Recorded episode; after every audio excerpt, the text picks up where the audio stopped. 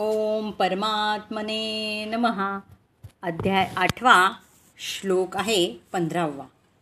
Ma'am उपेत्त पुनः जन्मदुःख आलयम अशाश्वतम. न आपनुवती महाआत्मानः संसिद्धीम परमाम गताः. माझी प्राप्ती केल्यावर भक्तियोगी महात्मेजन या दुःखपूर्ण तात्पुरत्या जगतात कधीच परतून येत नाही. कारण त्यांना परमसिद्धी प्राप्त झालेली असते. तर मला प्राप्त केल्यानं दुःखाचं अगर असलेला नश्वर आणि अशाश्वत असा पुनर्जन्म प्राप्त होत नाही. परंतु त्यांना परमसिद्धी प्राप्त होते. अर्थात मला मिळणं किंवा परमसिद्धी प्राप्त होणं ही गोष्ट एकच आहे. केवळ परमेश्वरच असे आहेत की ज्यांना प्राप्त केल्यानंतर पुनर्जन्म नष्ट होतो. मग पुनर्जन्माची सीमा कुठेपर्यंत आहे हे नंतर सांगण्यात आलं आहे. तर हे अनित्य प्राकृत जग जन्म मृत्यू जरा आणि व्याधी या चार दुःखांनी परिपूर्ण असल्याकारणानं स्वाभाविकतःच जो परमसिद्धी प्राप्त करतो परमधाम कृष्ण लोक गोलोक वृंदावनाची प्राप्ती करतो तो पुन्हा या जगामध्ये परतून येण्याची इच्छा करत नाही. वेदांमध्ये परमलोकाचं वर्णन अव्यक्त अक्षर परमागती असं करण्यात आलं आहे.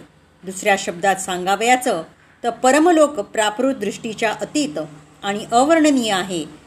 हे परमलक्ष्य आहे. महात्मा जनांचेही हेच अंतिम ध्येय आहे. साक्षात्कारी भक्तांकडून महात्मे जनांना दिव्य ज्ञान प्राप्त होतं. आणि त्यानंतर कृष्ण भावनायुक्त भक्तीचा त्यांच्यामध्ये क्रमशः विकास होतो. त्या योगे दिव्य भगवत सेवेमध्ये ते इतके रममाण होतात की त्यांना कोणत्याही उच्चतर प्राकृत लोकाप्रत किंवा आध्यात्मिक लोकाप्रत उन्नती करण्याचीही अभिलाषा राहत नाही. त्यांना केवळ श्रीकृष्ण आणि श्रीकृष्णांच्या सानिध्याशिवाय इतर काहीही नको असतं.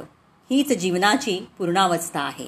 या श्लोकामध्ये विशेष रूपानं भगवान श्रीकृष्णांच्या साकारवादी भक्तांचा उल्लेख करण्यात आला आहे. या कृष्ण भावना भावित भक्तांना जीवनाची परमसिद्धी प्राप्त होते.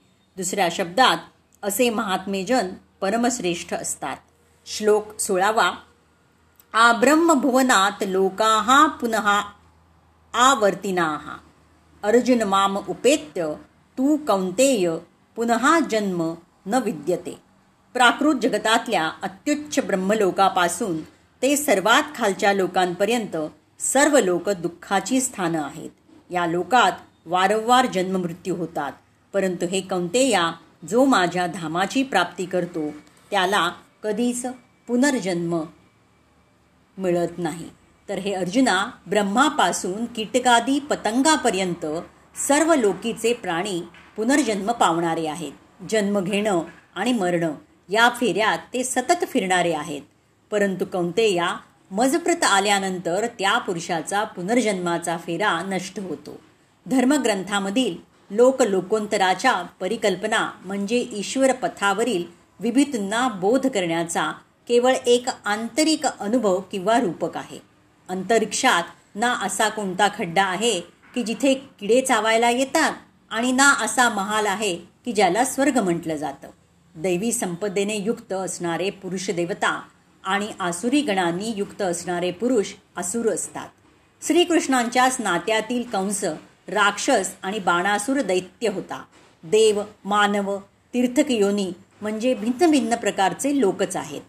श्रीकृष्णांच्या मते हा जीवात्मा मनासह पाच इंद्रियांना घेऊन जन्मजन्मांतरांच्या संस्काराप्रमाणे नवीन शरीर धारण करत असतो ज्यांना अमर म्हटलं जातं असे देवतागणही मरण पावणारे आहेत. क्षीणे पुणे मर्त्यलोकम विशंती यापेक्षा अधिक नुकसान काय असणार? ते देव शरीरही काय कामाचं? की ज्याचं संचित पुण्यही समाप्त होऊन जातं संपून जातं.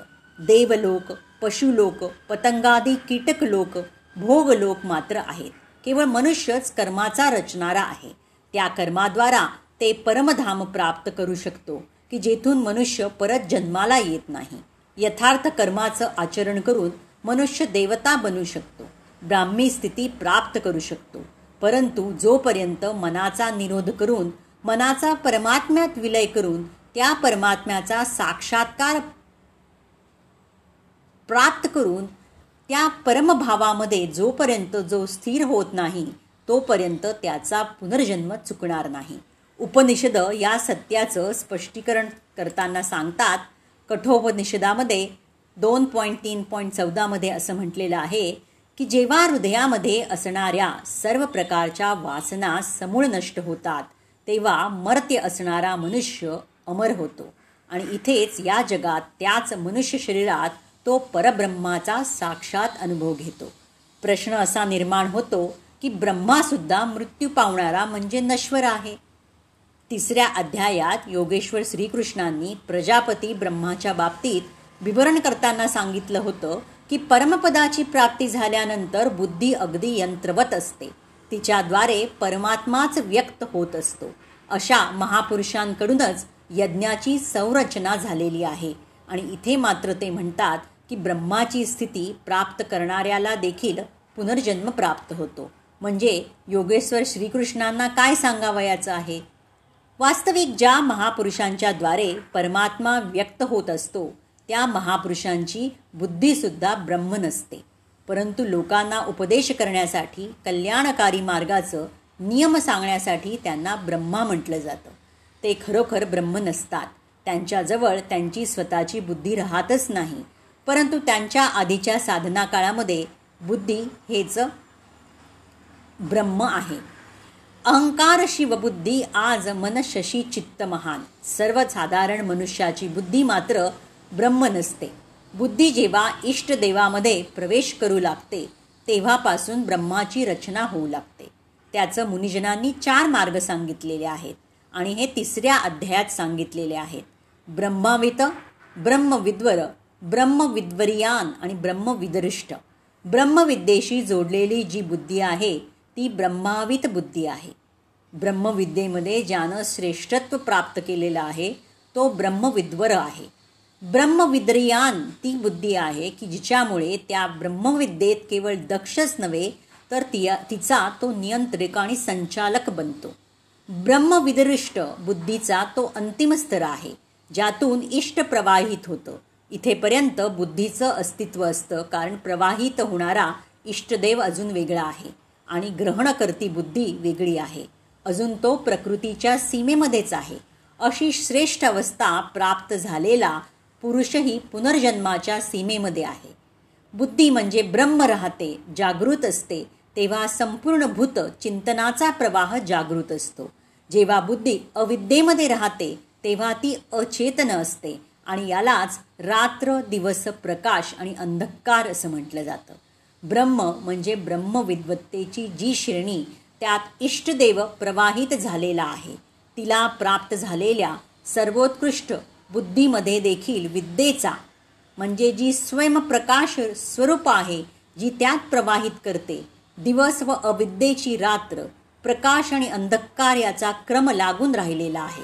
इथेपर्यंत साधकामध्ये माया यशस्वी होते. प्रकाश कालात अचेतन प्राणी मात्र सचेतन होतात. त्यांना लक्ष दिसू लागतं. तसंच बुद्धीच्या अंतरालात अविद्येची रात्र प्रवेश करताच सर्व भूत मात्र अचेतन होऊन जातात. बुद्धी निश्चय करू शकत नाही. स्वरूपाकडे जाणं बंद होऊन जातं. आणि हाच ब्रह्माचा दिवस आहे. हीच ब्रह्माची रात्र आहे. दिवसाच्या प्रकाशात बुद्धीच्या हजारो प्रवृत्तीमध्ये ईश्वरी प्रकाश पसरला जातो. आणि अविद्येच्या रात्री या हजारो प्रवृत्तीमध्ये अचेतनावस्थेचा अंधकार व्यापून राहतो. शुभ आणि अशुभ विद्या आणि अविद्या या दोन्ही प्रवृत्ती शांत झाल्यानंतर म्हणजेच अचेतन आणि सचेतन रात्रीत क्लीन होणारे आणि दिवसा उत्पन्न होणारे असे दोन प्रकारचे भूत मात्र नष्ट झाल्यावर त्या अव्यक्त बुद्धीच्याही पलीकडे असणारा शाश्वत असा अव्यक्त भाव प्राप्त होतो जो पुन्हा कधीही नष्ट होत नाही. भूतमात्रांची अचेतन आणि सचेतन अशा दोन्ही प्रकारच्या अवस्था संपल्यानंतरच तो सनातन भाव प्राप्त होत असतो. वर सांगितलेल्या या बुद्धीच्या चार अवस्थेनंतरचा पुरुष हाच महापुरुष असतो. त्याच्या अंतरंगात बुद्धी नसते. ती परमात्म्याच्या यंत्रासारखी होते. परंतु तो लोकांना उपदेश करतो निश्चितपणे प्रेरणा देतो. म्हणून त्याच्यामध्ये बुद्धी प्रतीत होते. परंतु तो बुद्धीच्या स्तरापलीकडे गेलेला आहे. तो परम अव्यक्त भावामध्ये स्थिर झालेला आहे. आता त्याचा पुनर्जन्म होणार नाही. परंतु या अव्यक्त स्थितीच्या पूर्वी जोपर्यंत त्याच्यापाशी आपली बुद्धी आहे जोपर्यंत तो ब्रह्म आहे तोपर्यंत तो पुनर्जन्माच्या फेऱ्यात फिरणार आहे. तोपर्यंत तो पुनर्जन्माच्या परमितीतच आहे. आणि याच तथ्यावर प्रकाश टाकत योगेश्वर श्रीकृष्ण सतराव्या अध्यायात पुढे सांगत आहेत. श्लोक सतरावा सहस्रयुगपर्यंतम अहहा यद ब्रह्मणा विदुही। रात्रीम युग सहस्र अंताम ते अह रात्र विदहा मानवी गणनेनुसार एक सहस्र चतुर्युगे म्हणजेच ब्रह्मदेवाचा एक दिवस होतो आणि अशाच एक हजार चतुर्युगांची ब्रह्मदेवाची एक रात्र असते. तर हजार चतुर्युंगाची म्हणजे ब्रह्माची रात्र असते. हजार चतुर्युंगाचा ब्रह्माचा दिवस असतो. ही गोष्ट जे पुरुष प्रत्यक्ष जाणतात ते समय तत्वाला यथार्थपणे जाणतात. प्रस्तुत या श्लोकामध्ये दिवस रात्र विद्या अविद्या यांचं रूपक आहे. ब्रह्मविद्येशी संयुक्त असणारी बुद्धी ब्रह्माची प्रवेशिका आहे. तसेच ब्रह्म विदृष्ट बुद्धी म्हणजे ब्रह्माची पराकाष्ठा आहे. विद्येशी संयुक्त असणारी बुद्धीस ब्रह्मदेवाचा दिवस आहे. जेव्हा विद्या कार्यरत होते तेव्हा योगी स्वरूपाकडे अग्रेसर होत असतो. मग अंतःकरणातील सहस्र प्रवृत्तीमध्ये ईश्वरीय प्रकाशाचा संचार होतो आणि त्याच प्रकारे अविद्यारूपी रात्र सुरू होते. तेव्हा अंतःकरणाच्या सहस्र प्रवृत्तीमध्ये मायेचे द्वंद्व प्रवाहित होते. प्रकाश आणि अंधकाराच्या या मर्यादा आहेत आणि यानंतर ना विद्येचं अस्तित्व असतं ना अविद्येचं. कारण ते परमतत्व परमात्मा विदित होतं. जे हे तत्व उत्तम प्रकारे जाणतात ते योगीजन कालतत्व जाणणारे आहेत. अविद्येची रात्र केव्हा होते आणि विद्येचा दिवस केव्हा होतो हे कालतत्व ते चांगल्या प्रकारे जाणतात. कालाचा प्रभाव केव्हापर्यंत राहणार आहे किंवा समय कुठपर्यंत पाठलाग करणार आहे हे त्यांना चांगलं माहीत असतं. सुरुवातीचे मुनिजन अंतःकरणाला चित्त अथवा कधीकधी केवळ बुद्धी म्हणून संबोधित असत. कालांतराने अंतःकरणाचं विभाजन मन बुद्धी चित्त आणि अहंकार या च चार प्रमुख प्रवृत्तीमध्ये केलं गेलं. तसं पाहता अंतःकरणाच्या प्रवृत्ती अनंत आहेत. पण मुख्य या चार प्रवृत्ती आहेत मन बुद्धी चित्त अहंकार. बुद्धीच्या अंतरंगातच अविद्येची रात्र होते. त्या बुद्धीमध्ये विद्येचा दिवसही होतो. हीच ब्रह्माची रात्र आणि दिवस आहे. जगतरूपी रात्रीमध्ये सर्व जीव हे अचेतन पडलेले आहेत.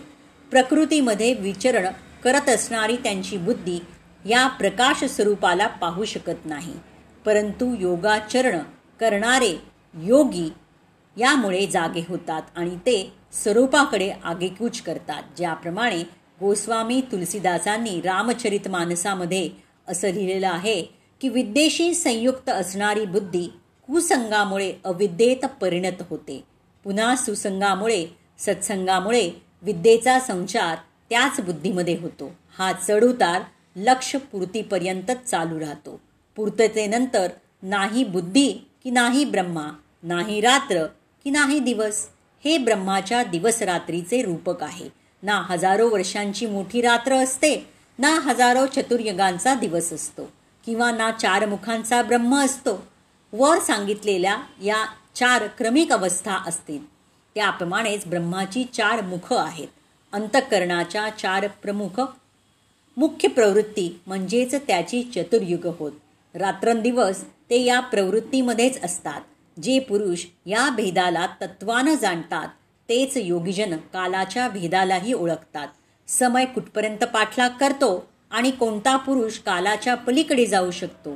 रात्र व दिवस अविद्या आणि विद्या यांच्यामध्ये होणारं कार्य श्रीकृष्ण आता पुढील श्लोकांमध्ये आणखीन जास्त प्रमाणात आपल्याला सांगत आहेत. तर शंभर वर्ष म्हणजे पृथ्वीवरील भयंकर वर्ष होतात आणि त्या मानवी गणेनुसार ब्रह्माचं आयुष्य विलक्षण आणि अनंत असल्यासारखं वाटतं. परंतु शाश्वत काळाच्या दृष्टीने ते विजेच्या चमकण्याप्रमाणे क्षणभंगूर आहे. अटलांटिक महासागरातील बुडबुड्यांमध्ये कार्णोदोक महासागरामध्ये असंख्य ब्रह्मदेवांचा उदय आणि अस्त होत असतो. ब्रह्मदेव आणि त्यांची सृष्टी म्हणजे प्राकृतिक विश्वाचा भाग असल्याकारणानं त्यांच्यामध्ये सतत परिवर्तन होत असतं. प्राकृत विश्वात ब्रह्मदेवसुद्धा जन्ममृत्यू जराव्याधी यातून मुक्त नाहीत. परंतु ब्रह्मदेव ब्रह्मांडाचं व्यवस्थापन करीत भगवंतांच्या सेवेमध्ये प्रत्यक्ष संलग्न असल्यामुळे त्याला तात्काळ मोक्षप्राप्ती होते. उन्नत संन्याशांना ब्रह्मदेवाच्या ब्रह्मलोकाची प्राप्ती होते. ब्रह्मलोक हा ब्रह्मांडातील सर्वोच्च लोक आहे. वरच्या थरातील जे स्वर्गीय लोक आहेत त्या सर्वांचा लय झाल्यावरही ब्रह्मलोक अस्तित्वात राहतो. परंतु कालांतराने ब्रह्म आणि ब्रह्मलोकातील सर्व निवासी भौतिक प्रकृतीच्या नियमानुसार मरणाधीन होतात. तर श्लोक अठरावा आता आपण उद्या बघू.